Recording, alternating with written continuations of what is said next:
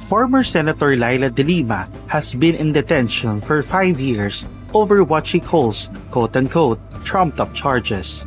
Alone, away from her family, De Lima remains in detention for alleged drug offenses, where most of the witnesses already recanted their statements. On October 9, De Lima, in detention for four years, becomes the center of another nightmare. She is held hostage inside the PNP Custodial Center. She almost loses her life in a place that is supposed to be highly secure. De Lima remains in the hospital for observation as of October 12. She says she is unharmed except for a quote-unquote lingering pain in her chest where the hostage taker quote-unquote constantly pressed at the point of his knife. Offers for transfer facility and home furlough also floated after the incident. But what would De Lima choose? What are her plans now? We will discuss them here in Criminal, Rappler's Crime Podcast. Hi, welcome to Criminal Podcast. For this episode, we will talk to the legal counsel of former Senator Laila De Lima, Attorney Bonnie Tacardon. De Lima, an opposition leader and former lawmaker, was recently held hostage inside the Philippine National Police Custodial Center by alleged members of Abu Sayyaf and Dawla Islamiyah local terrorist group in the Philippines. Welcome to Criminal, Attorney Tacardon. Well, thank you, uh, Jairo. Thank you for having us in uh, in your show. We're happy to be here. Thank you din po for making time uh, with us. Attorney, this is really unfortunately an interesting development in the years case of Attorney De Lima, uh, former Senator Laila De Lima, especially that ang daming developments, especially on the part that ang daming nang nag-recant, no witnesses, and then um, bago na administration, but unfortunately, Senator Laila De Lima remain behind bars, di ba? Remain under the custody of the police. And now may ganito tayong incident. Really an unfortunate incident. Prior to this po do we have like minor or major threats to the life and safety of uh, former Senator De Lima prior to this hostage taking?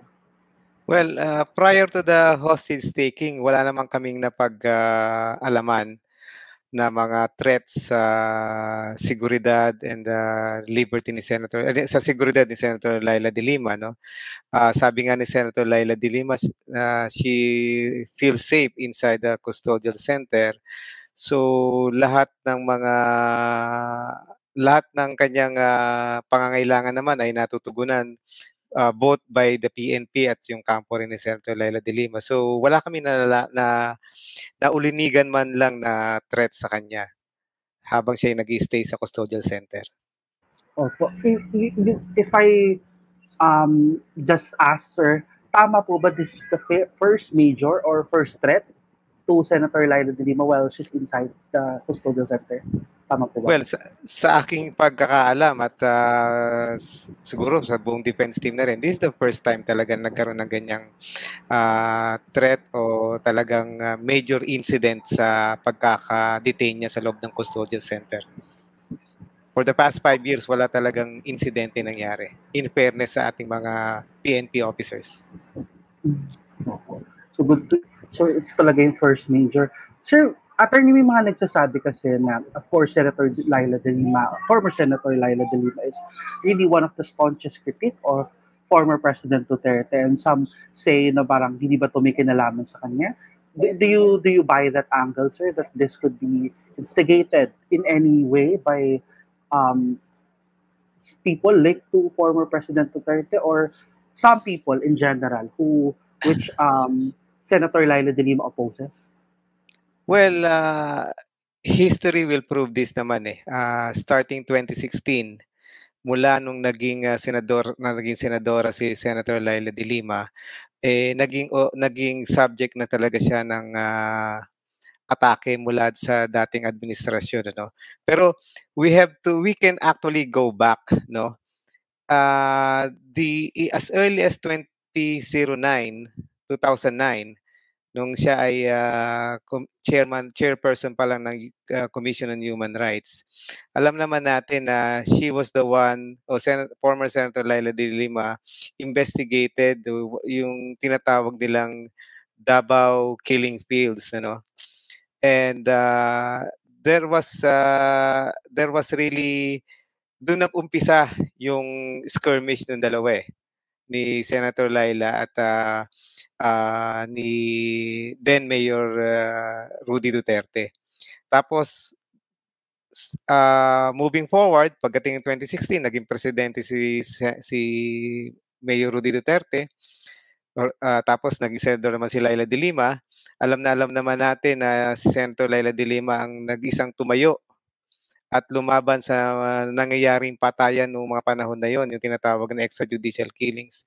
To the point na siya mismo ang nag-lead ng Senate investigation at nang ano lumabas yung kanyang uh, yung isang tao na nagpakilalang miyembro ng Davao Death Squad, doon na talaga nagumpisa. At yung mga public pronouncement naman ni, ni President Duterte dati, hindi makakaila.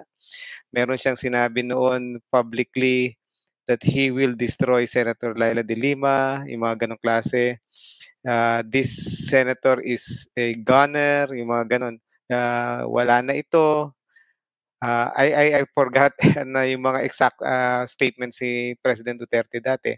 Pero yan ay makikita naman natin sa news all over before. No? So, uh, yung, yung pag-instigate ng kaso na to, na naging resulta sa kanyang pagkakakulong. Kukunin ko na lang yung yung naging salaysay ni Deputy Director Ragos kung saan siya ay tinuro niya yung dating uh, Secretary ng Department of Justice at ilang mga tauhan ng Department of Justice na siyang nag-pressure uh, at nagtulak sa kanya at napilit sa kanya para gumawa ng maling testimonya laban kay Senator Laila de Lima. Uh, at this point, uh, yan yan yan ay isang dokumentadong uh, uh, fact na nakapresenta ngayon sa korte. Pero I would like to stop muna dyan kasi maraming komplikasyon yan later eh. Pag uh, yan, statement na yan ay mapan, mapanindigan at mapatunayan sa hukuman mismo. Okay. Pero on the bigger picture, attorney, um, alisin muna natin yung mga theory, yung mga tao na involved dito.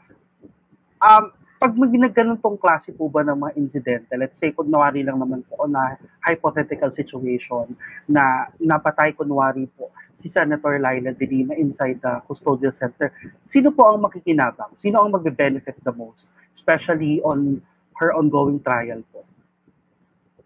Well, wala akong uh, wala akong nakikita makikinabang niya. Ang ang ang, ang, ang magdurusa dyan eh, sambayan ng Pilipino dahil mawawalan sila ng isang taong tulad ni Senator Laila de Lima na uh, marunong at matapang na tumitindig sa katotohanan, isang isang karakteristik na mukhang wala na sa ibang mga leader natin ngayon.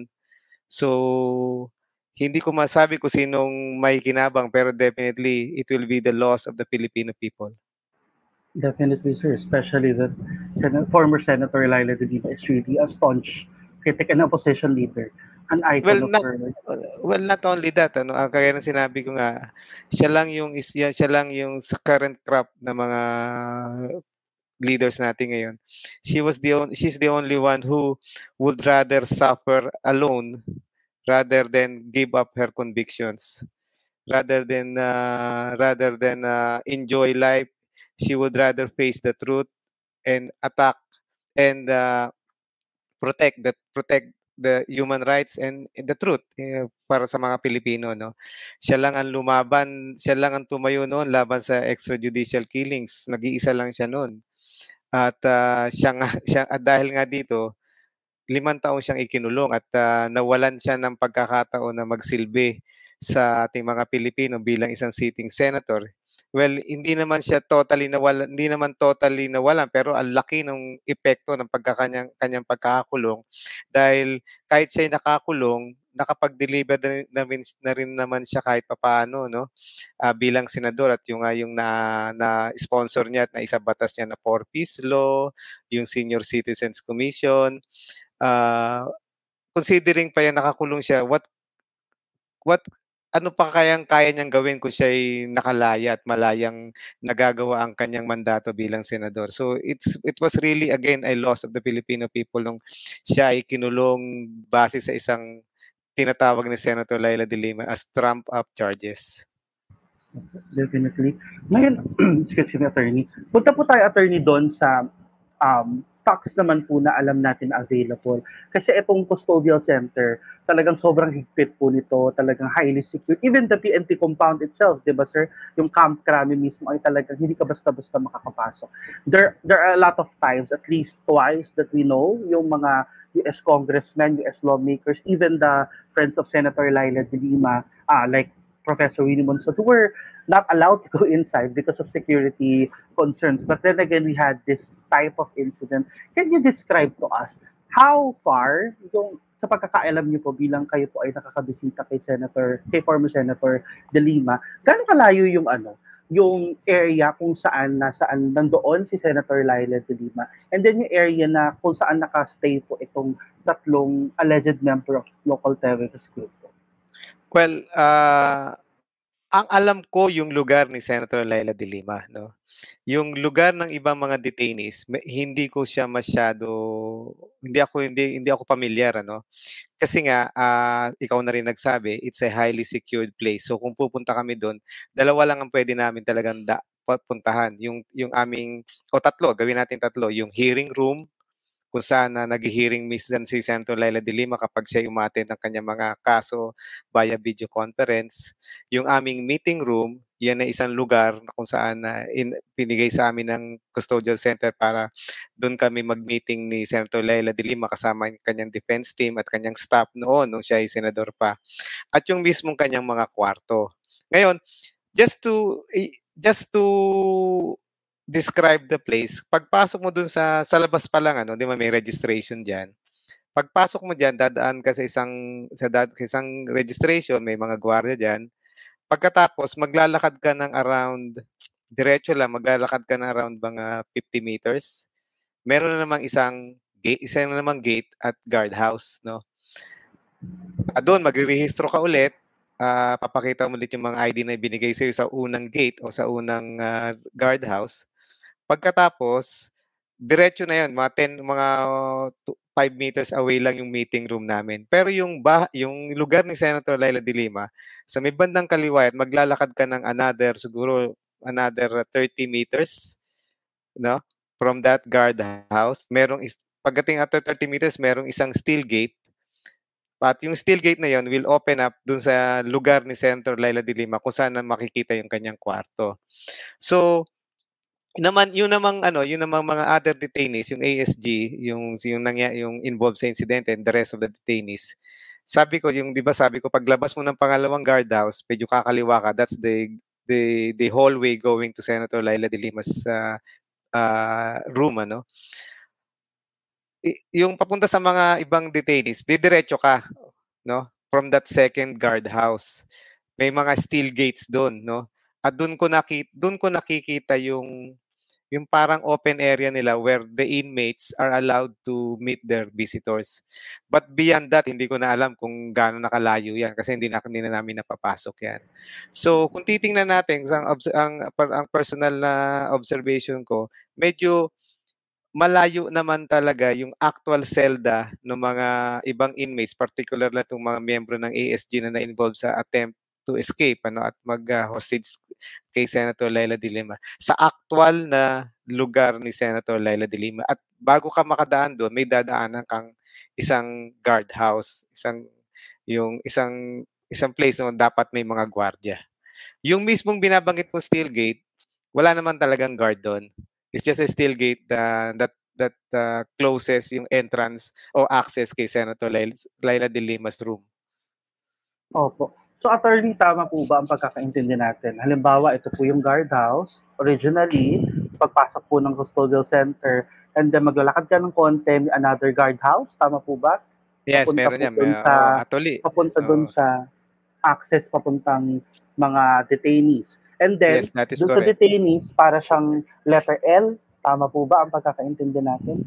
Well, may hallway na pakaliwa tapos pag merong ay, hallway na padiretso. So parang letter L, yes, hmm. parang letter Parang baliktad na L. And then oh. access papunta kay, Sen- kay former senator ay may steel gate. So hindi ka talaga may makakapasok. May steel gate pa. Uh, Tapos sa mismo Yes, actually yung steel gate na 'yon, uh, sa aking sa aking uh, every time nandoon ako bukas kasi dahil lumalabas si Senator Laila de Lima. Hindi ko alam kung yan ay kung anong oras yan sinasara. I would understand isasara yan from time to time. Pero every time I'm there, kasi nga makikita namin Senator Laila, yung steel gate na yan, eh bukas yan, may access kami, nakakapasok kami. Dahil once you passes the, you, once you pass the second guardhouse, uh, parang talagang uh, yun, diretso ka na kay Senator Laila nun eh. Kasi yung from that second guardhouse going to Senator Laila's place, sabi ko mga 30 minutes 30 meters away lang yan eh. Tapos yung lugar ni Senator Laila de Lima, medyo surrounded siya ng high walls. No, walang ibang act, sarado na 'yon, kumbaga sa no dead end. So uh, wala na talagang ibang dadaanan papunta kay Senator Laila de Lima except that hallway kung saan may dadaanan ka na second guardhouse as I described it. And then may steel bar. And then sa mismong sa gate, oh. area, opo, sa mismong area ni Senator Laila, syempre may pintuan po yun. Tama po. Hindi naman well, po... after the steel gate, actually, after, after the steel gate, yun ay mismo yung siguro. This, ah, kasi, okay. uh, yun ay yung parang, parang siyang maliit na compound. Kasi dati raw, dati raw, it, it, it was a basketball uh, court, no? Half court yata na basketball yan. No? Uh, merong merong uh, basketball ring at doon daw nag-exercise ang mga detainees before. But when eh, when Senator, Senator de, de, de Lima was detained there, kinonvert nila yung basketball area na yon sa, sa lugar niya. Kaya nilagyan nila ng mga high walls. Yun ang, yun ang parang explanation sa akin before. Kasi nakikita ko pa yung marking nung basketball na yung sa free throw shot, nakikita ko pa dun eh, dati. Uh, of course, wala na yung basketball ring. You know? Tinanggal na kasi pinalitan nyo ng isang malaking tent. So, paglabas mo ng, pagpasok mo sa steel gate, parang mayroong isang small area that will uh, allow around uh, 20 people to 20 people inside, ganyan. Uh, I, I still remember uh, when Laila, Senator Laila celebrated her first birthday in detention, meron kaming konting salo-salo dun sa lugar na yun eh. So talagang highly secured. So in other words, attorney, do you think it's possible or not possible to be for the other inmates to infiltrate the the area of Senator Lylan Lima given the high security, high walls, steel gate, and then the guardhouse? Well, eto masasabi ko, no? Uh, yung interaction ng inmates, uh, ang interaction ng inmates is somehow restricted? Uh, they're not actually allowed to, especially kay Senator Laila de Lima, they're not allowed to just to uh, uh, reach out kay, kay Senator Laila de Lima. If I remember uh, Senator Laila de Lima's telling me, parang in particular kay Miss Sandra Cam, yung nag, nag ano lang sila, nagkakawayan lang sila sa isa't isa. They don't really get to talk to each other kasi nga yung access, yung access ng detainees, meron din silang sariling gate eh, going to the second guard house. Uh, yung yung open area nila medyo sarado din 'yan eh. So si Central Laila hindi basta-basta rin nakakapasok going to the going to the area ng mga other detainees ano. Uh, So yung ibang detainees, mahirap para sa kanilang pumasok doon. Yung panangyaring insidente, if you will recall, nagkaroon ng stabbing incident, di ba, prior to the hostage incident taking. Uh, it supposedly happened, according to the police officers, in the open area while yung police officer na nasaksak, eh, namimigay ng breakfast, right? So, yung point na yan, malapit na yan doon sa second guard house. And relatively malapit na rin yan kay Senator Laila. So, sabi, after the stabbing incident, napatakbo si Sulayaw towards the area. I would understand it kasi talagang yung hallway na yun parang, parang maze. It will lead you, yung, yung may mga harang-harang kasi kaya pag tumakbo ka, talagang dun lang tatakbuhan mo, dun ka mapapatakbo. Kasi nga, yung palabas, may guardia dyan eh. So, pag, pag nung nangyari yung insidente, nagkasaksakan, napatakbo siya, dumiretso na siya kay Senator Laila de Lima and ang intention niya na talaga based sa understanding namin is to use Senator Laila as a shield after na makita niya yung dalawang kasamahan niya sa sa sa na, dalawang kasamahan niya na napatay. So that's it. Yung mm. yung yung lugar ni Senator Laila de Lima is a Hindi ko alam kung yun, yun hindi namin masabi na yun talaga intens ang unang plano nila, no?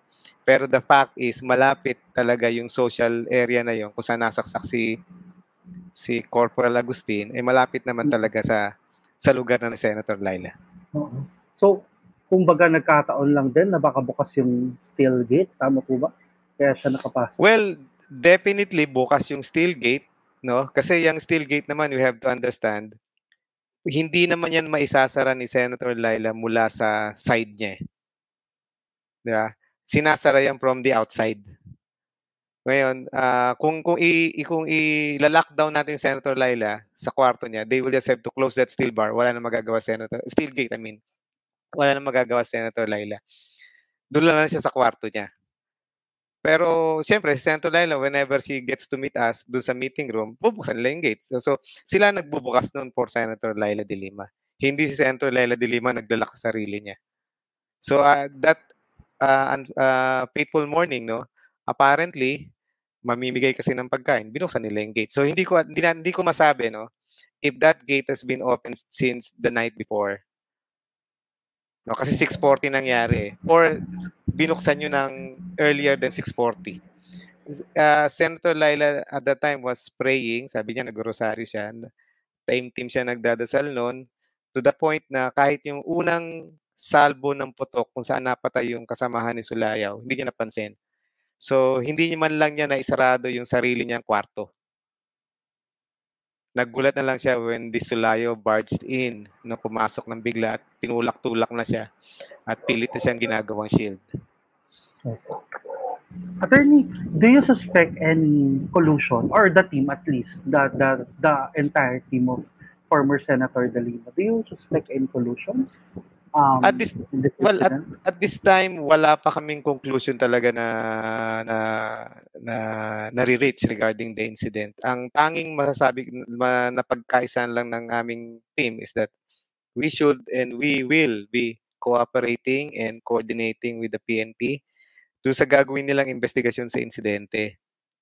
Hindi lang para malaman namin ang punot dulo ng insidente, kundi makapag-ambag din kami ng mga additional security measures just in case uh, para sa seguridad ni Senator Laila de Lima. Uh, if she in, if she will finally decide to stay there, no. So I we are uh, we are not uh, we are we are not ignoring yung mga naririnig naming collusion but we're not at the same time hindi naman namin siya i kino-consider seriously at this time.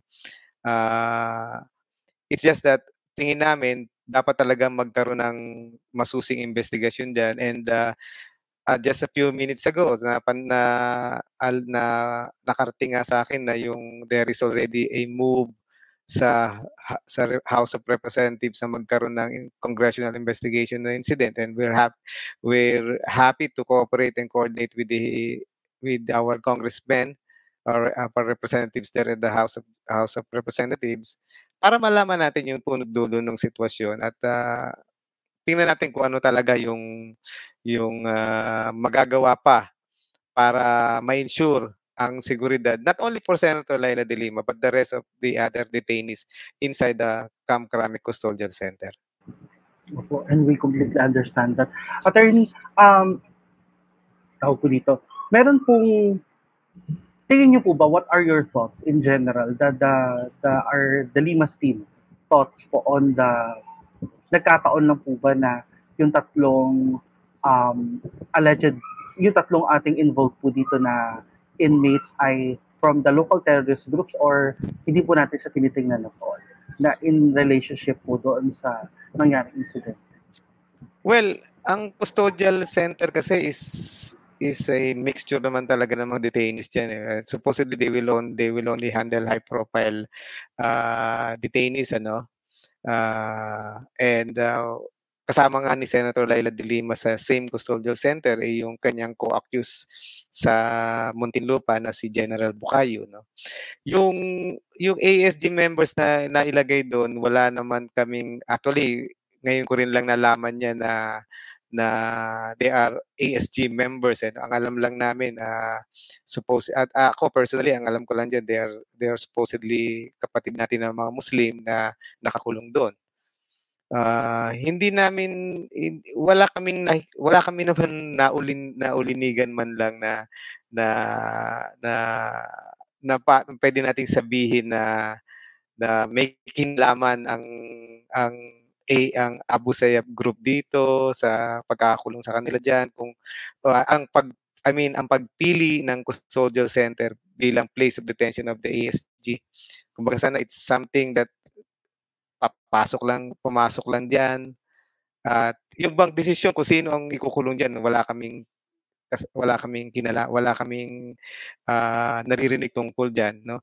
May mga ibang mga nakakulong diyan na nailipat na rin no uh, na mga high profile na dati nakakulong na nilipat naman sa ibang custodial facility uh, hindi ko nga rin masasabi kung ilan pa yung mga mga detainees diyan kasi nga the, those those information is supposedly hindi naman namin pakikialaman na o hindi namin aalamin pa at this time. Pero with this development, baka eventually malaman din namin kasi sabi nga namin we can we will be coordinating and uh, cooperating with the PNP para sa investigasyon. Well, definitely, attorney. Attorney, last question po on the ano natin before we move forward to our other plans po for the case of Senator Laila de Lima on the incident itself. Meron pa po ba kayong at this point, the legal team and the entire team of uh, former Senator De Lima, mga questions in your mind na about the incident that you know left unanswered even up to this point na nagkaroon na tayo ng mga press conference from um, DILG Secretary Benhur Avalos. On Monday, we had a press con from uh, led by PNP Chief Azurin. So at this point, do you have any uh, uh, unanswered left uh, question left unanswered on the incident? Well, uh, at this time wala naman kami naiisip na mga katanungan pa kasi ang focus namin ngayon unang-una is yung well-being ni Senator Laila de Lima. Uh, we want her to completely survive from uh, recover I mean from this incident, this traumatic incident. Pangalawa, uh, sa gaya na sabi ko nga, uh, nakando naman, nakapokus din naman kami dun sa posibilidad na maging active participant kami sa investigation na gagawin. And in the course of that investigation, yes, questions might rise up, I mean, might arise, and hopefully our questions will be answered ng investigation na yun. So at this time, wala pa kaming naiisip na ibang mga questions na na hindi namin pa uh, kumbaga ano, we hindi na mga questions left unanswered as you as you propounded it. Wala pa kaming ganun. Eh, we are uh, kung yung maunang impormasyon na, na natanggap natin sa sa PNP uh, ah, na may kinalaman sa insidente, yun ay nakatabi sa amin ngayon yun at uh, gagamitin din namin yung mga impormasyon na yan later on sa investigation process, uh, sa investigation proper mismo. Ngayon, attorney, bilang last part po ng ating pag-uusap po for this episode, let's move forward po dun sa ating mga plano and mga on the macro yes. perspective na discussion naman po on this incident and of course the development and our plans for the case and for Senator for former Senator Laila De Lima herself. Um, at this point po ba, how would you assess the threats on Senator Laila De Lima? Um, generally safe po ba siya or generally um, ano pong level of threats ang meron kinakaharap na ngayon? So far, I, I I, I, I think I would like to agree with Senator Lela de Lima. This generally she's safe now. Uh, I think uh, because of the incident, uh, the PNP Custodial Center or Kamkami Custodial Center, uh, medyo nagkaroon ng wake up call and they are putting in uh, more security para kay Senator Lela de Lima. A good example na lang kaha- is kahapon, ano? Uh, there was uh, the security contingent na nag nag uh, assist kay Senator Laila de Lima in going to the Muntinlupa Regional Trial Court is much more bigger than the usual security contingent no? Uh, to the point na even yung si yung judge kung saan kami humarap napansin na ba't, ba't mas maraming tao ngayon no? Uh, Senator Laila de Lima is uh, is being uh, uh, closely monitored by a PNP doctor and a PNP nurse. So I think she's at this point in time, uh, at this point in time, now she's staying at PNP General Hospital. She's more safe, and uh, at, I think I can say a bit more comfortable than uh, dun sa kanyang lugar sa loob ng custodial center. Yeah. Um, meron din po over the weekend parang nagkaroon ng um, discussions on the offer po ng extended home furlough. It was mentioned by Senator Amy Marcos, the sister of our current president, uh, Ferdinand Marcos Jr. Have there any talks po ba prior to this incident about transfer of custody or transfer of um, facility or uh, extended home care, extended home furlough, as mentioned by Senator Marcos? Okay.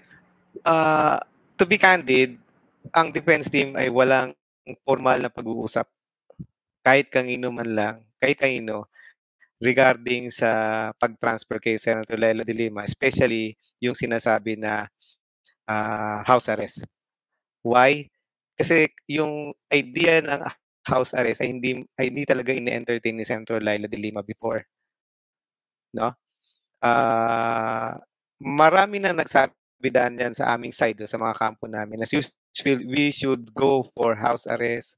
Uh, we should uh, let we should push that uh, Senator Laila de Lima be be uh, released from detention and uh, be on recognizance by people ano by kunyari us as here legal counsel or by uh, well well known personalities sa ating government no?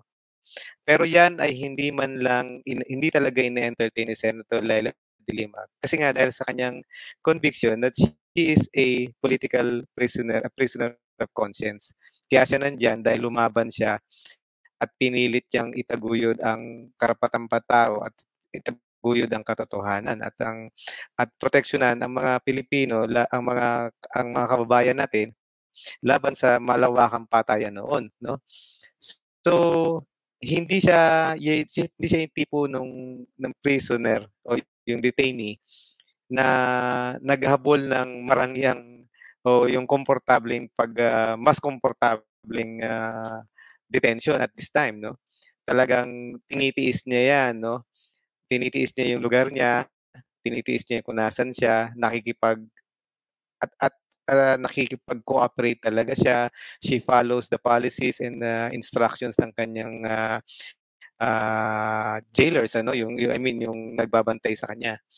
So talagang hindi namin napapag-usapan yan before Lumabas lang talaga yan nung linggo, nung nangyari na nga yung insidente at marami ng panawagan na siya ilipat. At nanguna nga yun sa panawagan na yan ay maraming malaking pasalamat namin ay mismo ating Pangulong Bongbong Marcos Jr. na nung siya yung nag-tweet, no? At uh, sinabi niya na there's na uh, yung posibilidad na i ilipat si Senator Laila de Lima, hindi naman niya yan naman ay talagang pinanindigan ni, ni Pangulong Marcos, pinadala niya kagad si Secretary Abalos na dagli naman kumausap kay Senator Laila de Lima. At totoo, nag-offer. Doon lang naman namin na nag-offer. Ano? Uh, pero alam naman natin na Senator Laila de Lima respectfully declined the, the offer. At uh, sinabi niya mismo kay Senator kay Secretary di Abalos na she she feels safe inside the custodial center. Then after that, narinig natin yung statement ni Senator Amy Marcos, sitting Senator Amy Marcos at sinabi niya na meron pa lang quote-unquote offer ang DOJ at PNP for an extended uh, home furlough, no? Uh, this time very specific parang house arrest ang ino-offer daw. Yung kay Senator kay kay Secretary Abalos is a transfer of detention eh, di ba? Hindi naman at that time hindi naman sinabi kung saan, no. Si Senator Amy Marcos sabi niya extended home furlough. Then later on we also heard the statement of Senator Ping Lacson na sinabi there was a previous offer coming from the PNP na ilipat si Senator Laila de Lima, no? Uh, ngayon, let's analyze yung mga offer na to, no? Uh, yung kay Secretary Abalos, when she, when he made that initial offer after makapag-usap si si Senator Laila de Lima sa si President Marcos over the phone, no? Uh, the truth is wala pa masyadong detalye. No, wala pa masyadong detalye. In fact, hindi namin alam kung saan naman ang ino-offer na transfer, no? Kami hindi mm-hmm. namin alam. Uh, so, yung pag-decline ni Senator Laila de Lima doon, may naintindihan namin in a, in in sa, sa sa perspective na at that time medyo traumatized pa yung yung ating senadora no? At para sa amin mukhang hindi pa niya na po proseso talaga yung sitwasyon. Kaya mabilis at daglian yung kanyang uh, pag-decline na no secretary I feel safe here. Okay dito lang ako. Di ba? Uh, pero nung na narinig na yung kay Senator, uh, nung nakarating sa amin yung kay Senator Amy Marcos, nagkausap-usap na at nagpa-relay na nga na tingnan daw yon ano? Tingnan daw yung ganong proseso. Pero uh, ang since ayaw naman namin siya magdesisyon kaagad. At ang sabi nga lang namin sa kanya, sige, pag-aralan po natin, uh, we will give you the pros, the advantages and the disadvantages ng ganyang uh, ganyang ano, ganyang uh, sitwasyon para sa iyo.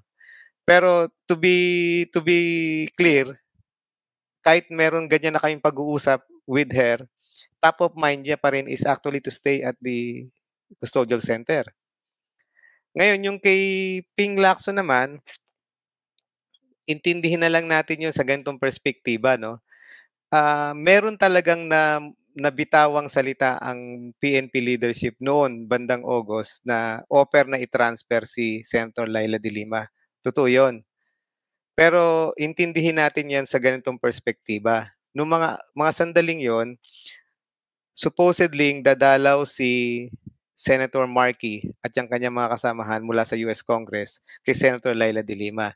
Yang pagdalaw na yan was previously scheduled, was already approved by the by PNP leadership, no? Pero pagdating nung takdang araw na kung saan magkikita na si Senator Laila de Lima at si Senator Markey at yung kasamahan ng ni Senator Markey, pinigilan ito ng PNP uh, uh, sa yung sa custodial center ano Siyempre, nagreklamo si Senator Laila de Lima at ang, kami, nagreklamo kami, bakit bakit mo pipigilan eh approve na ito? Biglang may lumabas na panibagong requirement na bago raw makapasok sila Senator Markey sa loob ng da, at sa loob ng kulungan no, sa piitan at ma-meet si Senator Laila de Lima, there must be a court order allowing the meeting, no? It, itong requirement na to, hindi to kasama sa mga previous protocols na ini-impose ng PNP sa mga visi- visitor si Senator Laila de Lima. Kaya, kaya nagulat kami. So, nagulat, no?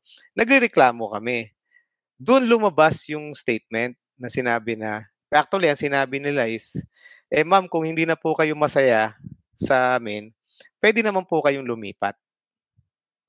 Ganon, ganon yung statement na yun. It was not a it was not a statement of concern about security. It was a statement of concern about yung pagreklamo namin sa mga polisiya laban, el, mga pulisiya na ini-impose ng PNP para sa mga visitor si Senator Laila. So, we did not actually consider it as an offer to transfer na i-reject namin. Siya definitely at that time, Senator Laila de Lima, hindi na lang siya nakipagtalo. No? No, nung sinabi eh na kung kung kung di kayo papayag, eh, umalis parang gano'n, di ba? Lumipat kayo, di ba? So, instead of confronting the PNP leadership about this, we just secured a court order to allow Senator Markey and his and his colleagues to meet Senator Laila de Lima. And uh, fortunately, our um, our uh, action was uh, receive an uh, immediate response from the court. Natuloy yung meeting. Wala rin nagawa yung hindi rin napigilan yung pagkikita ni Senator Market ni ni, ni Senator Laila de Lima. So y- ganyan yung mga ganyan yung mga perspektiba dun sa mga offer na ito. Now, let me just be clear, no? We're not the defense team. We're not is not actually closing the doors on the possibility of a quote unquote an extended home furlough or a transfer to custody, no? May dagdag ko lang, no? Kahapon, narinig ko kay sa isang news item na meron palang offer si Secretary Abalos na ilipat si Secretary De Lima, ay sa Senator Laila De Lima from her current room to another area within the same custodial facility. Yung area na yon was uh, formerly uh, the place where Senator Revilla daw and Senator Jinggoy were detained no sa lugar na yon no sa pagkakaalam ko no itong lugar na ito na sinasabi is that that is outside the walls nung current location ni Senator Laila de Lima. Sabi ko yung room ni Laila de, ni Senator Laila de Lima is may matataas na walls, di ba? Mm-hmm. Yung yung ino-offer pala ni Secretary Abalos, nalaman lang namin kahapon, yung palang across that wall. Ngayon, pag nilipat, sabi ko nga personally, pag nilipat mo si Secretary Laila de, eh, Senator Laila de Lima doon, talaga mas mapapalayo siya sa ibang mga inmates. Mas mapapalayo sa ibang inmate as medyo mas secure talaga siya doon kasi ibang access talaga noon. Hindi ka na dadaan doon sa sinasabi ko kaninang second gate o second guardhouse. Iba na yon eh. So, kahapon lang namin nalaman yon at yan isa sa mga i-discuss kay Senator Laila de Lima in the coming days kapag medyo naka recover na talaga siya from this pag talagang totally recovered na siya from this incident. Mm-hmm. So attorney tama po ba? We're talking about at least three offers but not the offer yung isa tama. Una yung offer ni uh, Secretary um, Abalos. Abalos, yes. Na ngayon, initially ay direject ni, Senate, ni former Senator, pero ngayon ay pag-aaralan niyo po since nakahapon niyo lang talaga, I mean, nung Monday niyo lang talaga nalaman yung talagang specifics nitong well, yes, na to. kasama yan sa mga, kasi kailangan nating mailahad o mailatag kay Senator Laila de Lima lahat ng options eh. Dahil sabi ko nga sa inyo, sa iyo, top of mind ni Senator Laila de Lima is he, she would rather stay at the custodial center. Yan ang top of mind niya. Eh. And uh, then the ah, Yes, yes. Apo. And then the extended home furlough was not never really mentioned. Well, hindi pa namin nadi-discuss yung extended home furlough. Marami kasing consideration ng extended home furlough. Yan ang security issue, cost issue, di ba? Uh, ta- tapos yung ano ba yung epekto niyan kay Senator Laila de Lima herself, ano? sa sa yang yang pagtanggap niya ng house arrest o yung extended home furlough no and finally finally isang isang consideration diyan is even if Senator Laila de Lima decides to go to a seek seek house arrest that matter should still be approved by the court naman eh so we still have to go to the court and seek approval for whatever decision Senator Laila de Lima will make on this matter And then lastly, the PNP offer was not, never was not really an offer. well, kung yun ang sinasabi ni Ping ni Senator Ping Lacson, we did, we actually do not consider it as an offer. It was a ano yan? Off the cup remark na ng sit dahil sa sitwasyon noon no na medyo mainit talaga yung sitwasyon because we have to understand no kaya kami nakikipagtalo noon sa PNP is Senator Markey was already scheduled to leave the, the next day nilagay yung date na yon, hinabol lang yung date as approved by the PNP leadership themselves. The next day na sila aalis. Ngayon, kung hindi mo papupunta, hindi, kung hindi matutuloy ng araw na yon at hindi makakuha ng court order, eh talagang hindi naman, sayang pagkakataon. Buti na nga lang, sabi ko, mabilis ang aksyon ng court. Uh, within the same day, nakakuha kami ng approval. The next morning, nakapag-usap sila. Nakalipad si Senator Markey ng hapon na next day. As scheduled, no? Kaya hindi talaga ano 'yun.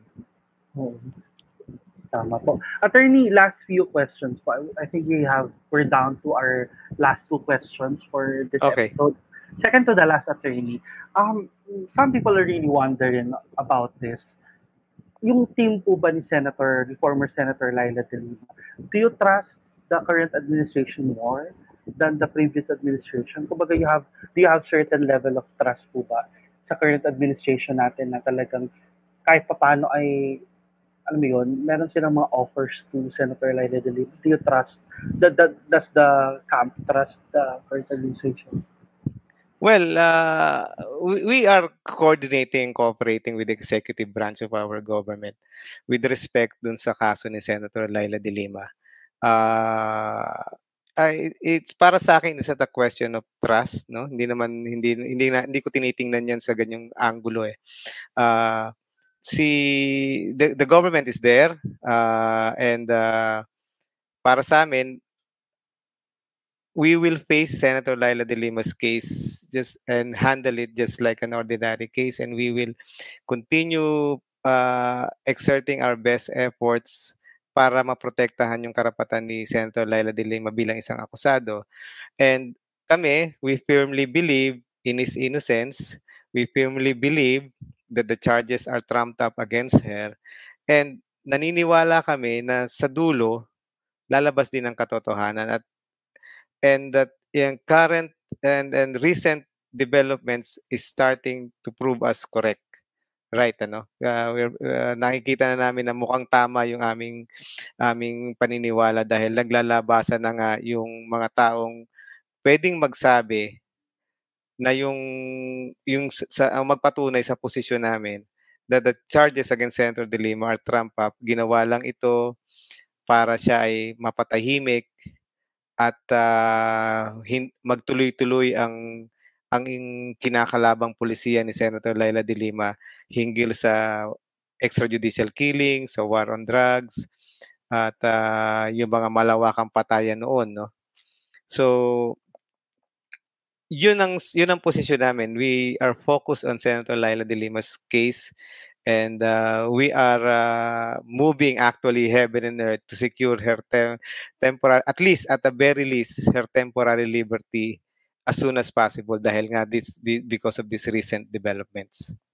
Opo. That was actually my last question sana, attorney. Now that no, no. attorney, Senator Laila De Lima is, according to you, is safe na, and she feels she felt safe na after the incident. What's the ultimate goal sana? But you answered it already. Well, yun na, dagdag ko na lang, idagdag ko na lang, no? maganda yung offer ng home furlough, maganda yung offer na yung yung gesture talaga no. We really appreciate the gesture of the the of Secretary Abalos and the and Mr. and our and our president uh, President Bongbong Marcos Jr. ano. We appreciate and we appreciate really also the the the statement coming from Amy Marcos uh, regarding the extended home furlough. But deep inside Senator Laila de Lima, kung, kung siya talagang papipiliin, no, ang gusto niya talaga yung kalayaan niya eh. Kasi alam naman niya na deep inside, alam niya na wala siyang ginawang kasalanan. At kagabi nga may nagtanong sa akin, an nakapag-usap ba si Senator eh, Senator Laila de Lima at si President Marcos? Nung kinonfirm ko yon, tinanong ako, ano bang sinabi ni ito po eh, may kwento ko lang ano si Bongbong Marcos kinausap Senator Lela and, and her first question was parang ganito, what happened? No? So si Senator Lela de ay inano, uh, uh, kunento yung nangyari. So unang comment daw ni comment daw ni President Marcos, oh, talaga palang na hostage ka, no? Tapos in the course of their discussion, merong nabanggit si si President Marcos na sabi niya, uh, parang in these words, not, not in exactly in these words, pero parang sinabi niya, tell me what you want. No? Sabi ano, sabi nga rin ng iba, o yung pagkakataon mo na, sabihin mo yung gusto mo. At kung meron daw sasabihin ni Senator Laila de Lima, isa lang sabihin niya, palay, palayain niyo na ako. No? I have I have uh, suffered enough more almost six years of detention. Palayain niyo na ako dahil hindi wala namang katotohanan tong mga kasa, tong mga tong mga kaso na ito laban sa akin. But unfortunately, we have a process to follow no uh, there is still a case filed against her kaya nga minamadali na lang sana namin para at least ma-resolve, ma-resolve na yung application for bail ni Senator Laila de Lima. Makaupo na sana as ang si Deputy Director Ragos para malaman natin yung katotohanan, no? Totoo ang ang is ang kaso ng ng ng ng labang kay Senator Laila de Lima yung isang kaso labang kay Senator Laila de ay nakabase lang yan doon sa testimonya ni Deputy Director Ragos noon na binabawi niya na ngayon at sinasabi niyang ipinilit lang na sinasabi niyang kasinungalingan lang at sinasabi niya na alam mismo ng mga panel of prosecutors na siya ay nagsisinungaling. No? So kung mawala yan, wa- para sa amin, wala na dapat ebidensya. So dapat palayain na siya. Hindi lang dapat piyansa, dapat totally i-dismiss na sana yung kaso. But we are here now. Sumusunod pa rin kami sa proseso. Kaya nagtatagal kahit papaano yung sitwasyon yung yung yung yung proceedings namin sa korte no it's just unfortunate na hindi nakaupo si Direp, Deputy Director Ragos nung nung September 30 kung kahit na may subpoena na siya ng korte no dahil nga nag-file ang panel of prosecutors ng motion for reconsideration so kung merong hihilingin Senator Laila de Lima, siguro yun yun. bigyan siya at the very least ng temporary liberty on bail, no? Kahit wala na yung perlo-perlo, makapagpiyansa lang siya at makalabas sa kulungan. Masayang masaya na si Senator Laila de Lima. At kahit siya na kahit siya nasa labas ng kulungan, matunayan naman natin na she is not a flight risk hindi siya tatakbo, tatakasan yung kanyang kaso. Instead, pag nakalabas siya, magpupursige siyang magtuloy-tuloy yung kaso niya, mag, magtuloy-tuloy yung hearing ng kaso niya para mailabas niya yung katotohanan at mapatunayan niya sa buong, buong sambayanan, sa, sa ating mga kababayan na talag, siya ay talagang inosente sa mga kasong isinampa laban sa kanya. Definitely. So malinaw po sa atin na temporary liberty or kung kaya talaga ay um, right, mawala ng mga dismissal ng cases. At ito naman talaga yung goal ni Senator yes. Lylan, uh, former senator, and ng kanyang legal counsel, ninyo po, ng, for the entire legal counsel since 2017. Since um, nagkaroon ng, since uh, nakulong si former Senator Lyla de Lima. Thank you so much po for your time, Attorney Okay, Bonnie. thank you. Ta, salamat sa inyo at sa pagkakataon na ito na makapagpaliwanag at uh, kung may mga developments, sana magkaroon ulit kami ng pagkakataon through you na magpa, magpaliwanag sa ating mga sambayan, sa ating mga kababayan. Salamat. salamat. Okay. All right. For regular news updates, please uh, follow Rappler's. Please visit Rappler's website, www.rappler.com, and follow Rappler's uh, Facebook, Twitter, and YouTube uh, pages. If you have suggested topics for Criminal, you can message me at my Twitter account at Gyro Journal. This has been Criminal Podcast. Thank you for listening.